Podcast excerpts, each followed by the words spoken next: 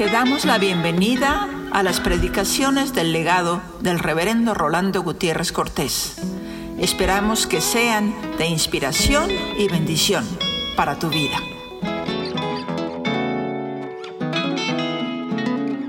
Él estaba entrando a Jerusalén obedeciendo los designios eternos de su Padre. Porque vida elocuente por su obediencia. Y esta vida era más elocuente que cualquier propaganda que le hubiera precedido. Su compasivo silencio, porque iba callado, mientras los demás vitoreaban. Ese compasivo silencio, sin embargo, era demanda de la respuesta a su palabra. Porque él demandaba una respuesta a la palabra que él daba. ¿Y cuál es la respuesta que Dios pide de la palabra que da? Es la fe. La fe viene por el oír y el oír la palabra de Dios. Cuando Él da palabra, espera una respuesta de parte de aquel a quien le escucha. Y esa respuesta es de fe. Miren cómo lo que nosotros cantamos en nuestros himnarios, fruto del amor divino, fue a buscar frutos a una higuera. Vean ustedes cómo este de quien el Evangelio dice, en él estaba la vida y la vida era la luz de los hombres. Este que dijo, yo he venido para que tengan vida y que la tengan en abundancia. Este que constituye la vida eterna, con todas sus implicaciones es el que va a demandar frutos aquí en el tiempo. Y en la temporalidad del hombre y en la temporalidad de la naturaleza, que habrá de acabar porque los cielos y la tierra pasarán, y en la temporalidad de una planta como la higuera, que no es un roble que va a durar mil años, va a pedir frutos. Vean ustedes cómo el Señor va a buscar los frutos porque Él llama a cuenta a todas las vidas, no importa si son vegetales, y va a querer que su palabra sea la que resuene aún en los oídos de la planta, sabiendo que esa palabra suya es la que vale. La palabra de la que dice la Escritura que nunca pasará, porque Él quiere que se tome conciencia del fruto que Él pide, y no solamente del fruto que Él pide, sino del fruto que a vida eterna permanece. Porque los frutos que el Señor pide son los frutos que a vida eterna permanecen.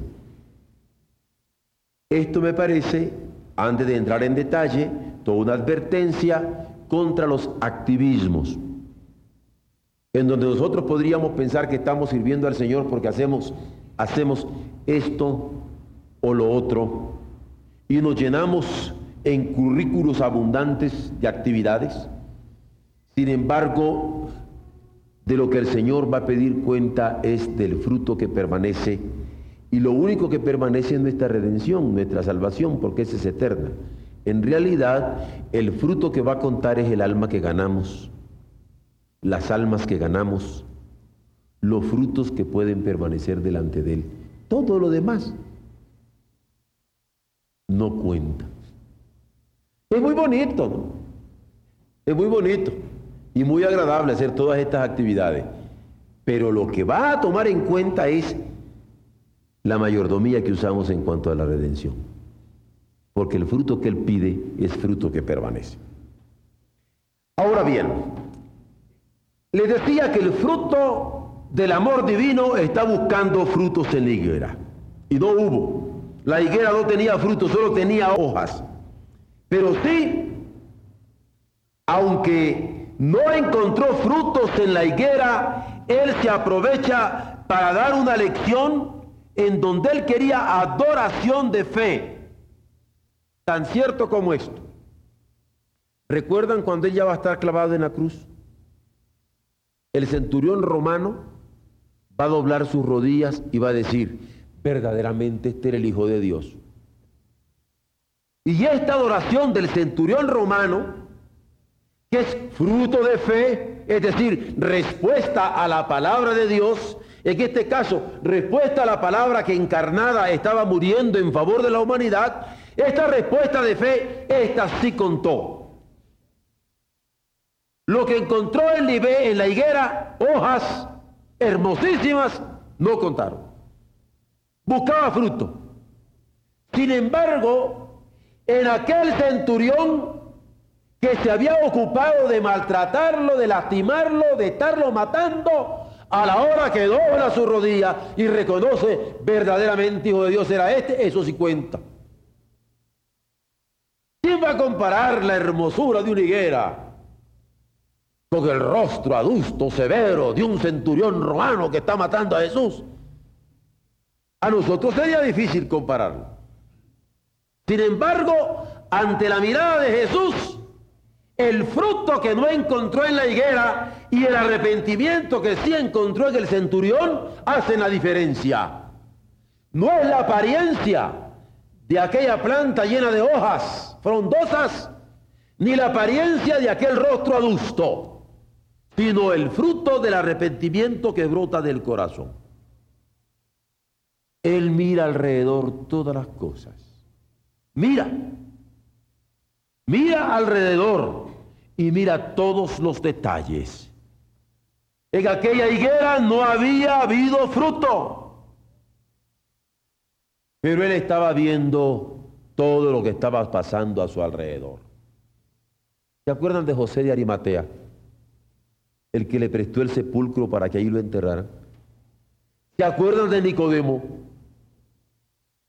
del que todo el mundo dice que barbaridad lo va a ver a Jesús de noche porque tenía miedo de que lo vieran con él, pero a la hora de la crucifixión, mientras todos lo abandonaban, mientras todos le hacían el vacío, mientras todos eludían la responsabilidad de haber estado vinculados con él, son aquellos discípulos de quien nadie hubiera podido esperar de ellos, los que están listos para ofrecer su apoyo, para ofrecer el lugar donde su cuerpo muerto fuera depositado. Es que él mira y mira alrededor todas las cosas. Y cuando buscó en liguera y no halló, hubo palabra de él que censuraba aquel hecho. Pero cuando se encontró con hombres tan duros como el centurión, tan aparentemente indiferentes como José de Arimatea, o cautelosos como Nicodemo, nos encontramos ya a la luz del Evangelio que Él sabe mirar las cosas, que Él sabe mirar todas las cosas y que las sabe pesar y sopesar. ¿Cómo hay que pesar cada palabra? ¿Cómo hay que pesar cada gesto? ¿Cómo hay que pesar y sopesar? Es lección que aprendemos de Jesús. Porque el fruto del amor divino busca frutos. En plantas tan frágiles, temporales, como una higuera. Pero decíamos que la vida eterna va a demandar frutos de vida aquí en el tiempo. No nos olvidemos, estamos en la entrada triunfal. Estamos en la algarabía de Jerusalén. Estamos con los gritos de los niños. Estamos con la generosidad amiga de aquellos que estaban dispuestos a recibirle en su casa, como en este caso el de Betania, en donde él se va a dirigir con sus apóstoles. Y es aquí donde la vida eterna, representada por Jesús, encarnada por Jesús, que demanda frutos de vida aquí en el tiempo, en nuestras casas, en nuestra amistad, en nuestro cariño, en nuestra generosidad. Es aquí donde se requiere un tipo de confesión. Y digo tipo porque hay varios tipos de confesión. Hay confesiones privadas.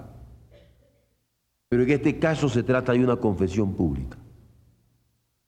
Y también requiere un tipo de esperanza. Y hay muchos tipos de esperanza. Hay esperanzas que uno aniden en lo más profundo del corazón, pero hay esperanzas que se manifiestan. Y en el caso de Jesús, ama la confesión pública, audible, y ama la esperanza manifiesta. ¿Por qué será que al Señor le gusta la confesión pública? que podemos tomar un ejemplo del Nuevo Testamento y ver claramente como cuando le está preguntando a Pedro, ¿y quién dicen los hombres que soy yo? ¿Quién dicen? ¿Qué verbalizan que soy yo? O cuando le dice, ¿tú me amas? Sí te amo. ¿Me amas? Sí te amo. No, pero dímelo más fuerte. La confesión la quería audible, la quería pública. Y la esperanza la quiere manifiesta. ¿Por qué? ¿Por qué será esto? Pienso que por dos razones. Una razón triste y trágica es el egoísmo. Y otra razón es la cobardía. Y con el Señor no se puede ser egoísta. Hay que abrir la mano, hay que abrir el corazón, hay que abrir la vida, hay que abrir la casa, hay que abrir el futuro. No podemos cerrarnos. Hay que abrirse. Y por eso hemos de confesar públicamente nuestra fe. Por otro lado, nuestra esperanza debe ser manifiesta. Espero en Dios, espero en Cristo, espero en el Espíritu Santo, pues dígalo. Concretamente confiéselo. ¿Por qué? Porque Jesús, la vida eterna, no nos perdamos, demanda de la temporalidad de una vida pasajera y perecible. La vida eterna demanda de esta vida temporal una pública confesión de fe y una esperanza manifiesta. En la higuera quería higos. En el corazón pecador, arrepentimiento. En el hombre rico, generosidad y en el hombre cauto, compromiso. Ni más ni menos es el retrato hablado del centurión que ya he mencionado, de José de Arimatea o de Nicodemo. Porque Jesús, la vida eterna, demanda de nuestras vidas temporales estos elementos fundamentales en el discipulado. Otro elemento en este pasaje que se conecta con aquello que él había dicho allá en el sermón de la montaña, haceos tesoros en el cielo, donde ni la polilla ni el orín corrompen, ni ladrones minan, socavan, rompen las paredes y entran a robar. ¿De qué sirve la naturaleza del higo? Y que la higuera dijera, yo soy higuera y muy higuera, pero no tiene ningún higo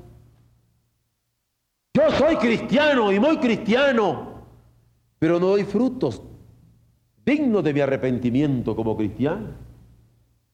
¿De qué sirve? Yo soy muy hombre y a la hora de los trancazos salgo correliendo. ¿eh?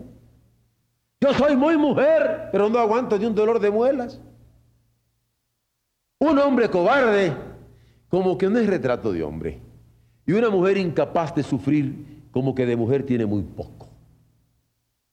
El valor es característico del hombre y el sufrimiento es característico de una mujer. Y no es poca cosa sufrir. Hay que ver dónde se requiere más valor, si para sufrir o para enfrentarse a situaciones inesperadas. Pero el Señor demanda de la higuera que sea higuera, que dé higos. De los que le siguen, que le siguen, que lo confiesen y que esperen en Él. Demanda que mi identidad sea definida. Esto es lo que implica tener el tesoro claramente definido. Porque ¿de qué sirve el poder propio si no se depende de Dios? Yo tengo poder, dice el político. Yo tengo el poder, dice el rico.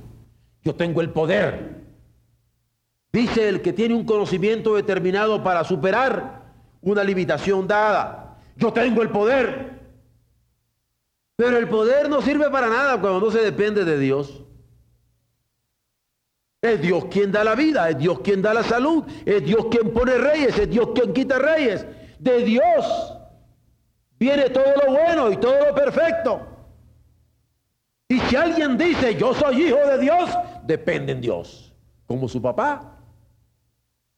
Yo soy hijo de Dios, pídale a Dios su domingo. Porque aquí en México se acostumbra eso, ¿no? Los hijos piden domingo. Pero hay muchos que dicen, yo soy hijo de Dios, pero ni el domingo se aparecen a buscar a papá. No le piden ni su domingo. Esto es lo que la vida eterna del Señor nos hace ver dónde tenemos nuestro tesoro. He aquí por qué es menester confiar en el nombre excelso de Jesús para poder hacer lo que Él está demandando de nosotros. La higuera, si dependía en su propia naturaleza para dar higos, resultó que no dio. Y los hombres, si dependemos de nuestra propia naturaleza para dar aquello que Dios está demandando de nosotros, ya estuvo que no dimos nada. Es menester depender de Dios, de ese nombre que es sobre todo nombre. Y es sobre todo nombre para que en su nombre se doble toda rodilla de lo que está en los cielos, de lo que está en la tierra, de lo que está en las aguas y de lo que está debajo de las aguas. Hay que entenderlo. Cuando Jesús entra a Jerusalén, cuando Jesús entra para llevar a cabo la redención, es para que el hombre fuera redimido de su autosuficiencia. Que el hombre pueda, fuera redimido incluso de esa naturaleza que lo ha engreído y que se la cree de todas, todas. La corona de la creación y por eso hay que cortarse el cordón umbilical hasta con Dios. Esto es lo serio que hay que ver en la entrada de Jerusalén. Por eso le decía yo que comenzaba en el verso 11 y que se fijaran, Él mira alrededor todas las cosas. Mira, primero, mira alrededor, nada se le escapa. Y mira cada detalle, todas las cosas. Tan cierto como que no se, no se fue con la finta, con lo de liguera Pudo haberles dicho a los discípulos, no, tengo hambre, pero no voy a acercarme a esta higuera porque ya sé que no hay allí nada. Pero quiso que ellos mismos se dieran cuenta y metió entre las hojas sus manos. Esculcó, no encontró ni una. Y ellos se quedaron asombrados. Justamente en un momento, en esta semana, vamos a percatarnos, aunque les voy a dar un adelantito. Si ustedes ven en el verso 21 algo que les va a hacer ver lo que estoy diciéndoles a nivel de exégesis y hermenéutica en este momento, de análisis e interpretación del pasaje. Dice así, entonces Pedro, acordándose, le dijo, maestro, mira la higuera que maldijiste se ha secado. Y en ese acordándose, yo quisiera que ustedes, si no saben, que lo sepan entre los campesinos, cuando uno se despierta a las 2 de la mañana, a las 1 de la mañana, uno tiene una expresión y dice, me recordé como a las 2, me recordé como a la 1. Es decir, me recordé implica, me desperté. Me tuve conciencia de que estando dormido, hube de despertarme, me recordé. Pedro recordándose, como que habían dado, léelo, viendo tantas cosas que el Señor estaba en esos momentos llevando a cabo.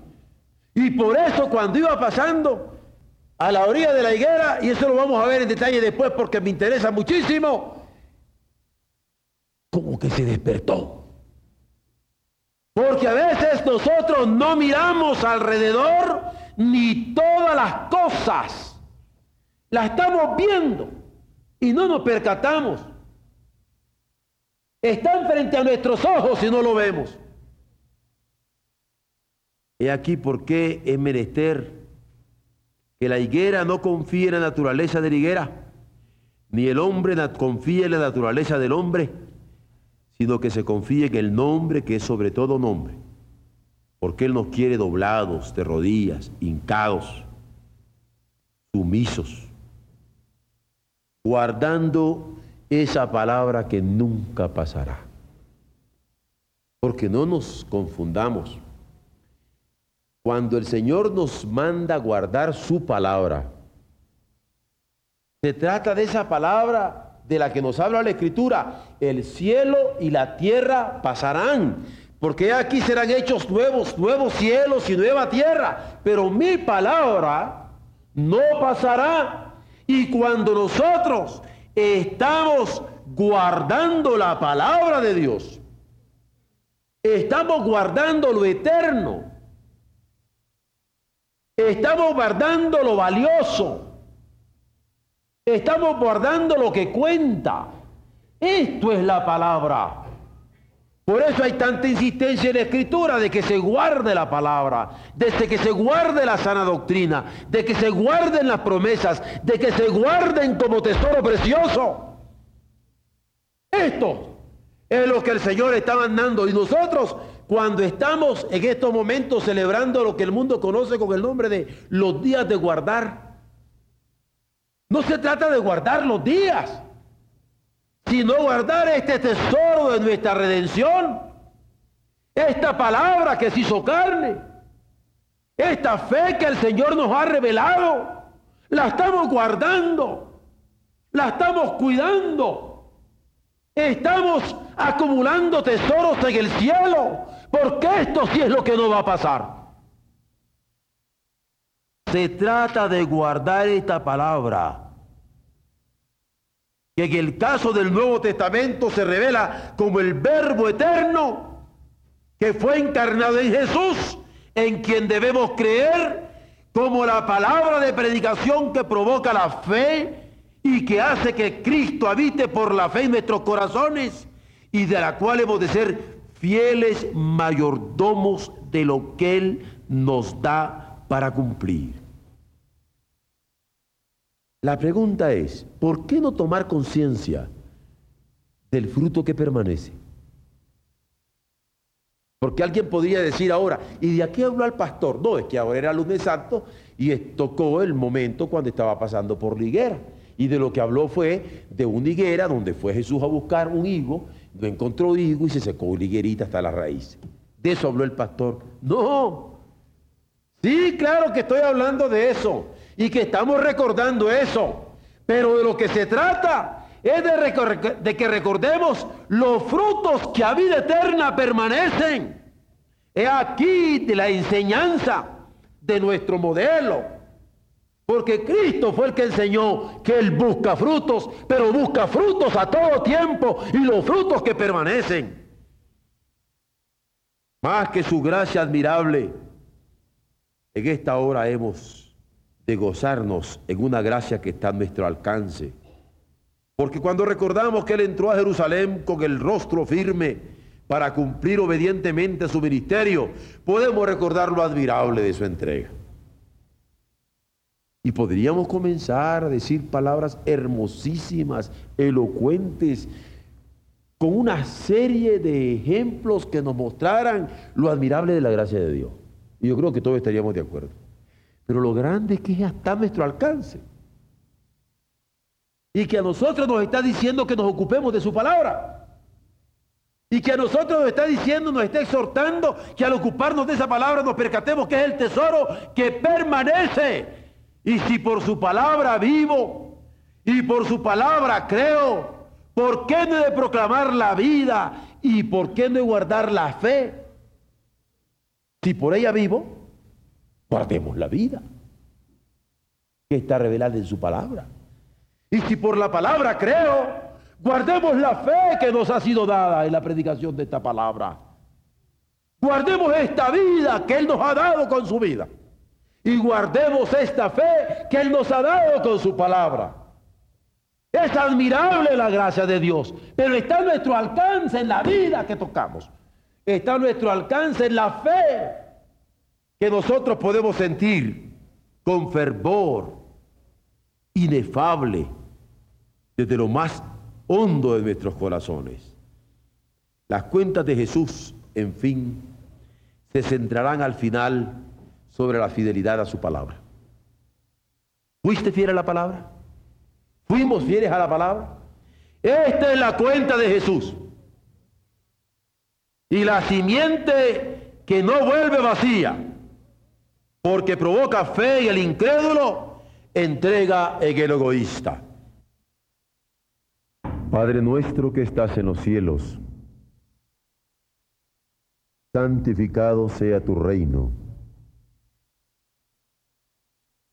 Santificado sea tu nombre. Santificado sea tu presencia en cada uno de nuestros cuerpos, de nuestras vidas, de nuestro pensar, de nuestro sentir y de nuestro quehacer. Te suplicamos que en esta hora aceptes nuestra adoración. Bendito sea tu nombre por este don inefable que nos has dado en él. Amén.